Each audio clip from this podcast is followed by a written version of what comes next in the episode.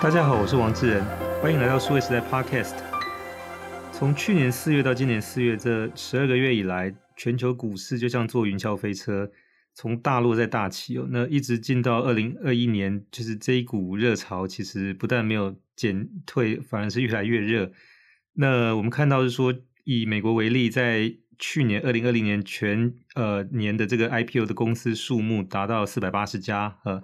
那这个其中 Nasdaq 就占了三百家。那到了今年二零二一年的一月份呢，光是 Nasdaq 在第一季就有两百七十五家公司 IPO。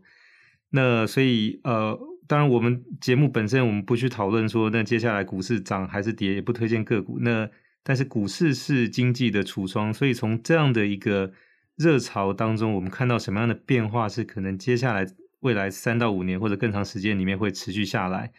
那我们今天很高兴请到的是 Nasdaq 大中华区的业务发展副总监陈书敏 David 来到我们节目。David 你好，呃，大家好，智仁好，呃，各位听众大家好，我是呃美国纳斯达克 David。好，David，那我知道你的工作其实平时很繁忙，要到处去拜访这些，就是说呃体质好的这些未上市公司，把他们呃有机会能够带到 Nasdaq 去。那我知道就大概可能平均一个星期要拜访一家，一年大概有五十家哦。那过去这个十多年在 Nasdaq 服务，你也帮助大概有超过八十家的呃来自大中华地区的这些新创公司到美国去挂牌。那这里面包含像哔哩哔哩，包含像这个呃就是呃呃这个拼多多，那这些都是。那当台湾的这些听众可能对拼多多跟哔哩哔哩没有那么熟悉，但实际上呃哔哩哔哩是在大概市值百亿美金以上，那像拼多多都到千亿美金以上，其实是。呃，非常非常重要。现在在中国的这些已已经不能称为新创，其实是非常重要的网络服务公司哦。那今天要借助你的经验来谈的是说，那我们看到在目前整个资本市场的热潮，那特别是呃，刚才节目一开始提到说，像在今年第一季，Nasdaq 就有两百七十五家公司去挂牌，那这个是包含全世界哦。那这个其中呢，就有一百九十六家是所谓的 SPAC 公司。那我们光看如果是三月份的话，三月份在 Nasdaq 挂牌有九十八家。公司 IPO，那有七十家是 SPAC 哦。那这个时候 SPAC 就是呃 Special Purpose 的 Acquisition Company，我们称为特殊并购公司。那其实，在九零年代的时候就已经有这样的方式，但是为什么在去年跟今年到第一季，就是现在这么的火热？能不能跟我们说明一下？嗯，对，就像那个智人所说的，那 SPAC 这种制度，呃，不是今天才有。那么在美国的市场，在很早以前就有了。啊，那我曾经看过的数据是最早的是一九九七年，在美国就有第一家 SPAC，所谓的 SPAC 的公司上市，一九九七年。那如果从一九九七年到这个二零二零 twenty twenty 去年，那这些数据把它摊开来看，我们会发现大概是在二零零八、二零零九的时候，那个时候那一两年就曾经有过一波，大概六十几家。的所谓的 spec 的公司上市，透过这个模式上市，所以并不是说这 twenty twenty 这个比较比较活络，事实上在二零零八、二零零九就发生过了。对，当然呢，二零二零也是特别的多。但是如果你再去详细看这个 spec 的呃所谓 spec 上市的数据，二零二零二零年，你会发现最多开始的是在第二季。啊，就是去年的第二季，就大概疫情开始之后，对，大概就第二季，可能大概是三月啦、四月左右，因为呃一月到三月稍微有点混乱嘛，有点混乱。那这个所谓的疫情对呃每个国家的方方面面的这些经济活动的冲击比较大，所以一开始大家呃也也可以说是比较慌乱一点。所以所谓的传统的 IPO 的整个推动也受到了一点阻碍，哦，就是二零二零年的第一季的时候，所以我们先来看，就是说，呃，传统的这个 IPO 的这整个过程，通常，呃，你这个公司，你可能就是要跟你的投行等等等 underwriter 等等等去接触，那么你最终就是要到华尔街去做 roadshow，那么你最终就是会产生定价。然后最终就是跟你的 major 的这些呃这个机构的投资人把这个价格呃定下来，等等等等，所以它这个需要一个过程，就大概一般要差不多要两年的时间，差不多对，嗯、通常就是当然有的公司短，有的公司长，不过通常都是至少也是一年半到两年左右，通常对，当然有的是稍微快一点，但是一年也是跑不掉。所以传统的这个 IPO 的模式，它会存在的呃非常多的呃面对面的沟通、呃交流、协商等等等等的的过程，所以这是传统的方式。那么在去年第一季的时候，这整个活动是暂停的，暂停的啊、所以就对于这种上市公司，它本来也打算上市的公司，它产生了一些一些冲击吧，对。所以呢，就是在在在华尔街这边的话，很多呃所谓的这些有经验的这些呃这些 co-founder 等等，或者这些 PE fund 很熟悉 PE fund 的这些专家，那他们就想到，哎，那这个 SPAC 呃可能是一个呃快速帮助这些公司呃上市的一个模式啊、模式，对，因为过去传统的 IPO 的模式。需要大量的呃见面交流讨论等等等，那在去年整年都不太方便，对，不太方便，所以他们就哎，OK，那 Spec 是不是可以在整个速度上可不可以解决这个问题？确实是可以的。对，因为一般现在这个 Spec 大概完成，因为我我大概帮听众稍微做个背景的介绍，就是说，所以 Spec 公司通常是具有某一个领域的专业，比如说它可能是呃在医药方面，或者在汽车方面，或者可能是在电子方面。的这样的一个有专业的团队，加上可能一家或者几家私募基金的合作，那先去申请到这个证券交易所去呃挂牌。那这个也被称为是空白支票公司的原因是说，因为他们在挂牌的时候其实还没有真正的主营业务，因为那个营收是零。但约定好一个时间，那通常是大概两年的时间，二十四个月之内，他们要找到是说那跟这个团队相关领域的合适的公司去收购。那一旦找到这个标的物之后，呃，然后再就是进行收购，然后再把等于说并进这个主营业务之后，那等于是公司也产生了一个所谓的股价或者这个我们可以去算计算出它的市值这样的一个做法。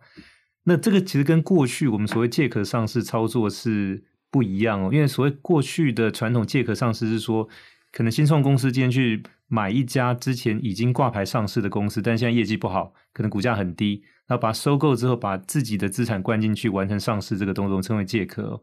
那现在这个 SPAC 公司等于说，这个壳本身自己先去上市，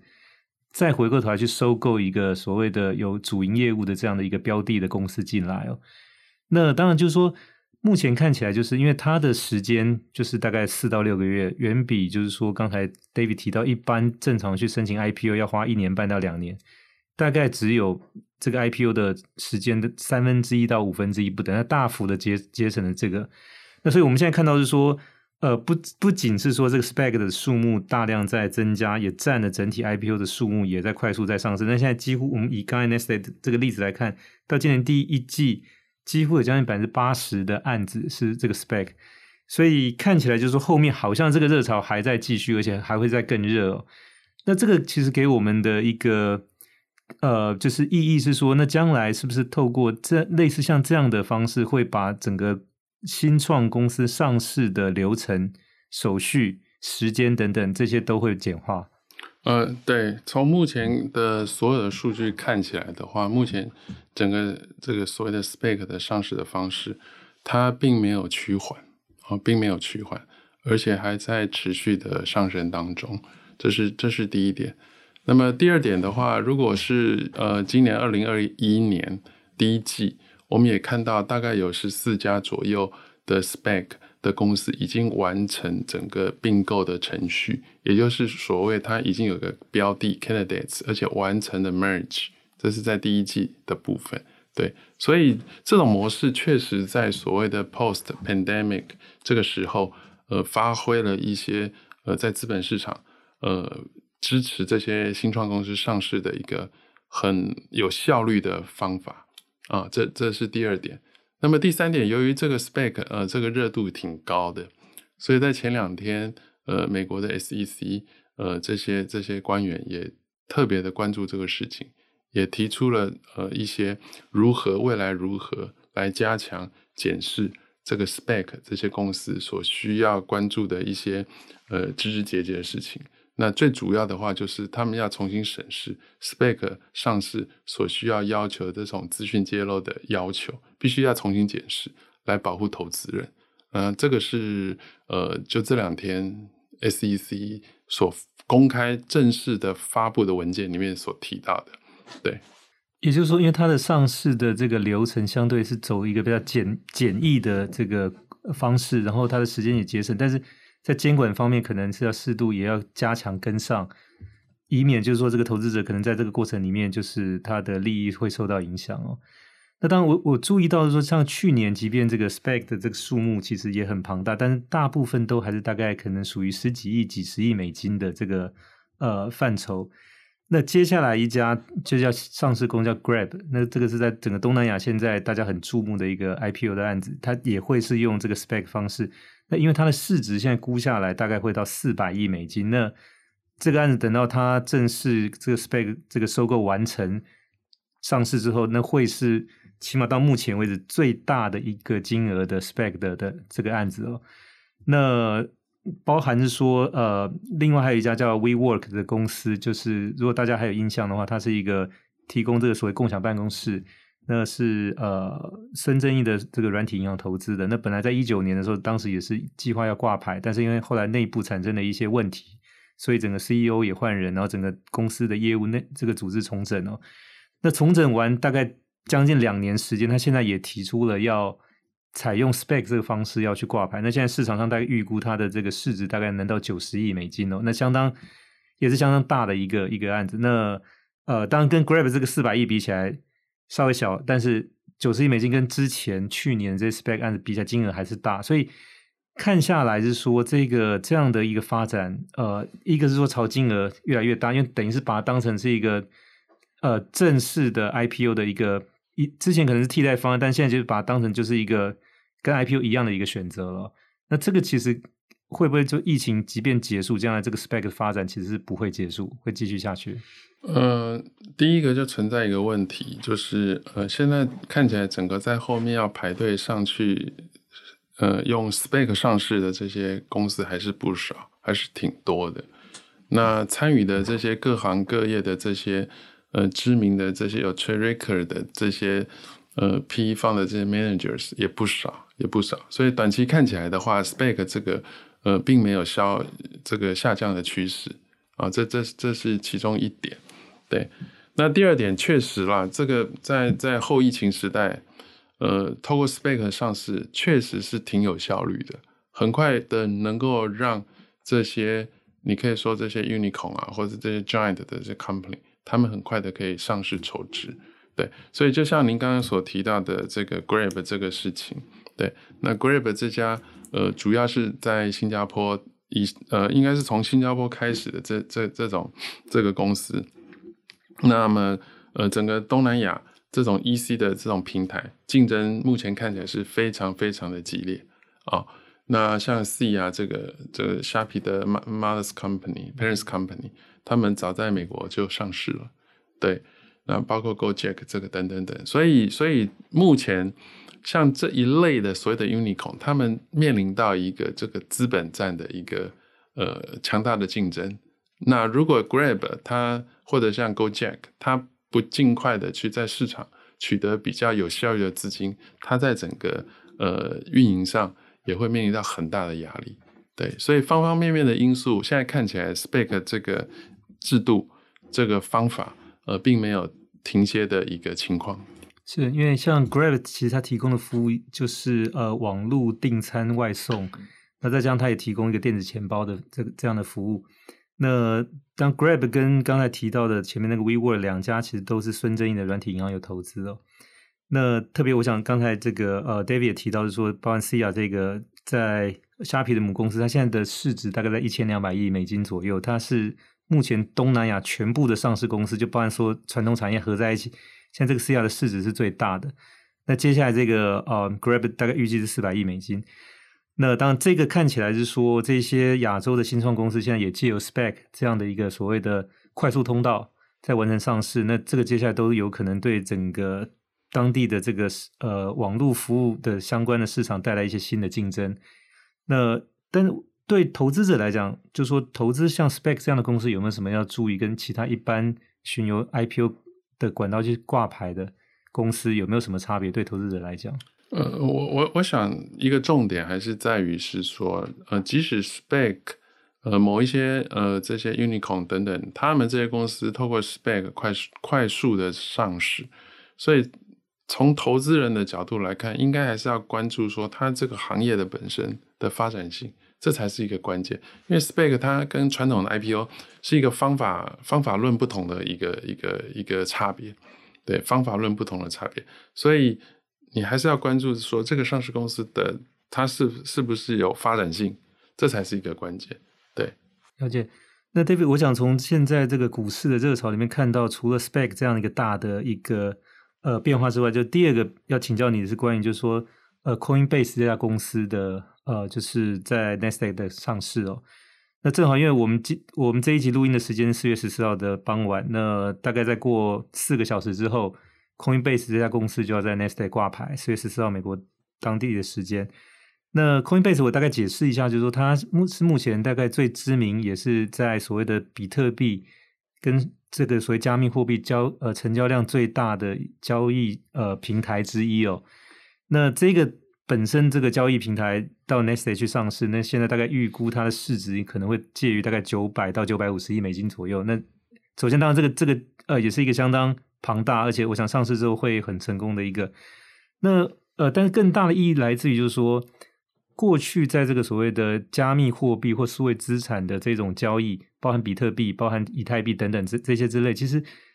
呃，主流的国家跟政府其实主动去认可或者承认的这个是比较少哦。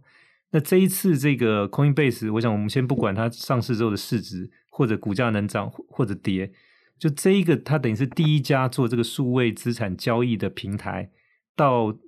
证券交易所去挂牌的，所以这个其实是一个指标性的一个意义。你你怎么看这件事情？是这个是非常非常具有指标的意义。对，那 Coinbase 它主要还是这个所谓的加密货币的交易的平台。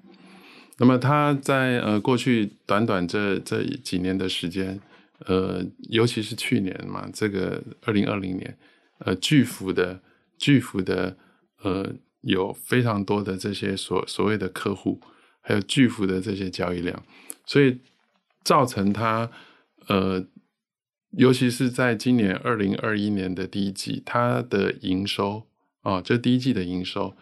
已经大概就是呃十八个 billion，十八一一点八个 billion，大概十十八亿美金，十八亿美金，第一季对对对，所以这个这个数字是很庞大的，是非常庞大的，对，所以呢。撇开它的这个整个成长性来看，呃，还是要回到是说，呃，它是在呃美国呃第一个这种所谓的加密货币的交易平台，在呃证券交易所上市。那么在证券交易所上市的公司呢，你必须经过呃美国的 SEC 的核准嘛，啊、所以这个过程就是表示呃美国的 SEC 对于这样的一个平台的一个认可度。啊，认可度，所以这有非常不同的意义存在。那另外，我们再从呃这个市场上来看，呃，大家也知道像，像 Tesla 哦，还有有一些知名的这些金融机构，呃，包括一些上市公司，呃，他们也慢慢的呃能够接受所谓的比特币啊、呃、这一类的加密货币作为他们在做商业上行为的使用的。你可以说是一种呃货币的使用，对，所以这些大型的机构或上市公司，他们接受了，开始接受比特币的买卖交易，那么这也造成了呃很多的政府国家的监管机关，他开始能够理解到说，哦，这个这个所谓的 Bitcoin 等等，它在市场上是有这个功能性存在的，所以存在这是这些呃监管机构。它接下来要做的事情是什么？就是要把这些加密货币的交易平台纳入正规的整个监管法规之下，然后发给他，给他牌照，然后进行监管正规化。那这个目的在哪里？主要是要保护投资人哦，所以我觉得这个案例是一个非常关键的一个，在整个加密货币交易上一个非常关键的一个案例。是，我我这边大概介绍一下，刚才 David 其实也提到，就是这个呃 Coinbase 的这个情况，因为今年第一季度它的营收来到十八亿美金，然后大概预计获利差不多有七点三到八亿美金左右。那这个金额光是今年第一季已经比它去年全年的获利加起来的两倍还要多了，所以。当然，我们看到今今年第一季，因为陆续有公司，像比如特斯拉，包括像 Twitter 这样的公司都宣布是说，他公司要开始去买进比特币，因为像特斯拉就买了十五亿美金哦。那后面也陆续有一些公司也站出来，就是等于说，呃，去承认就是这个比特币的这个价值哦。那所以我想，这个其实也来到是说，那从政府的角度怎么来看待这个事情？那当然，在在这个之前，其实可能大家都还认为它是一个模糊。可能不在监管范围，或者不不可被监管的。那刚才 David 提到一个重点是说，那这一次其实呃能够让它在 Nasdaq 上市，其实也相当于政府认可这个这样的一个交易跟这样的资产，其实是属于可被监管的范围，等于是从法律上面就给了它一个合法的一个身份。所以我想这个其实一个指标，就后面可能还有第二家、第三家、第四家会出来，所以它就像。呃，David 可能在更早之前我们在谈，就是说它有点像在电动车业的 Tesla 的第一家，就 Coinbase 接下来会是数位资产交易平台的第一家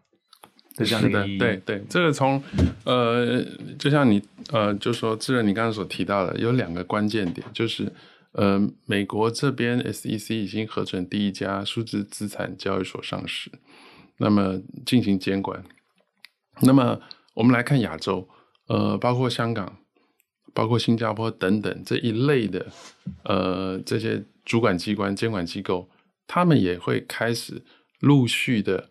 针对这种加密货币的交易所，或者是加密货币相关的行业，比如说加密货币的托管托管公司给予牌照。事实上，这些牌照在香港、新加坡都已经发出来了，哦，都发出来了。对，所以我们可以看到，它这是这个趋势，就是说数字这个。加密货币相关的呃这些机构，包括交易所、托管机构，未来的趋势就是要发放牌照，纳入监管。它的目的是要保护投资人，所以这是一个目前看起来是一个非常明确的方向啊，非常明确的方向。嗯，那所以就说一般的投资者，就是可能之前会觉得比特币可能这个起伏太大，有很高的风险，那甚至觉得就是说可能是一些特定的投机分子，或者是特定的这些人士。那当然，现在如果有还有这样担心，他可能有另外一个选择，就那可能就是去买 Coinbase 的股票，因为对 Coinbase 来讲，它本身是这一些呃比特币跟数加密货币交易，因为它赚取的是这个手续费。好，那所以这个其实提供另外选择。那我我这边提供另外的资料是说，因为有趣的是说，证券交易所本身也是公司，也能够上市哦。那就说我们看像 Nasdaq，呃，就是在以如果以过去十二个月的这个获利数字来看。计算它的股价的话，Nasdaq 大概是二十七倍哈。那这个 Coinbase 现在预估的这个九百亿美金的市值，差不多是它过去十二个月获利的九十倍哦。所以某种程度是说，其实这也反映投资人其实 蛮看好，就是说这种所谓的数位资产的这种交易将来的这种蓬勃发展。因为虽然现在是第一家，但是可能预期将来这个会成为一个板块，有好多家，甚至可能不只是一个板块会有。更多的这种加入，那当然这个某种程度其实对 n e s t a 来讲，其实也是一个 competitor。它虽然在 Nasdaq 上市，但是可能以后它的，因为现在投资人给它的这个本益比，或者说我们讲就是这个估值的这个倍数，其实是比传统这些证券交易所要高出不少。那所以 David 你自己怎么看？是从、呃，就像股市上面的这些股价等等，它往往是反映了市场投资机构、投资人对于这个公司。的一个未来预期的一个看法啊，未来预期的看法。当然了，这个呃，加密货币交易所它存在很多的想象空间。那么，加密的这个货币的交易，它都是全球化的啊，所以它投资人或交易人，他来这个交易平台交易所谓的比特币，它在整个交易的过程流程上面，呃，比较相对传统的这种金融商品交易，相对是。呃，简单呃容易的啊，哦，所以我们要思考的一个问题是在于说，传统的对这些呃这个所所谓的呃反洗钱啦、AML 啦啊、或者是 KYC 等等，那么这这些这些规定、这些要求是否足够保护投资人、哦？那我们的看法是可能还不够哦，可能还不够。所以如果你去查过去呃这么多年来，往往会看到有一些所谓的比特币交易所被骇 hacking，对吧？那这个这个就是呃很很难去解释或者很难去查它的原因是什么，对。所以从保护投资人角度来看，我们是认为呃必须把这些加密货币交易所进行呃高强度的监管，高强度的监管，尤其是在这些交易所它针对市场的所谓的呃我们所谓的 market surveillance。啊，market surveillance 就是监察，呃，交易的监察，这个部分是挺重要。我的意思是说，对这一类交易所的本身本身，呃，必须进行要求他们执行，呃，market surveillance，他必须要跟主管机关，呃，确认他有能力对他的市场上面的这些 member 或客户等等等进行，呃，违规查找的一个能力啊。这一点是目前必须要要去加强的，而不是仅仅这个 ML KYC 能够达到的。好，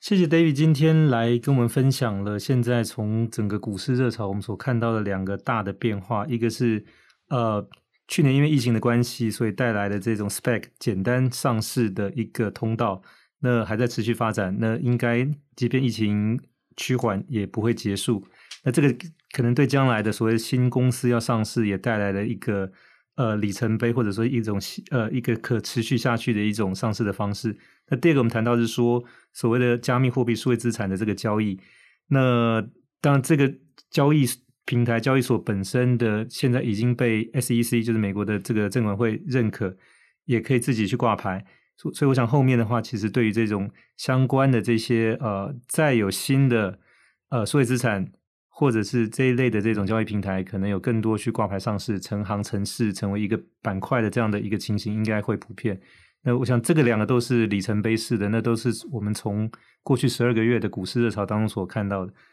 呃，谢谢 David 今天来呃跟我们做的这样精彩的分享哦。那我们呃上集的内容就到这边结束。那接下来我们在下集我们要另外再谈，就是有关于。新创公司去 IPO 的准备跟相关的一些对他们的好处跟限制，那希望大家会喜欢这一集的内容，也欢迎给我们点赞和转发。那同时呢，也欢迎继续收听我们下集的节目。这一集的节目就到这边结束，谢谢大家。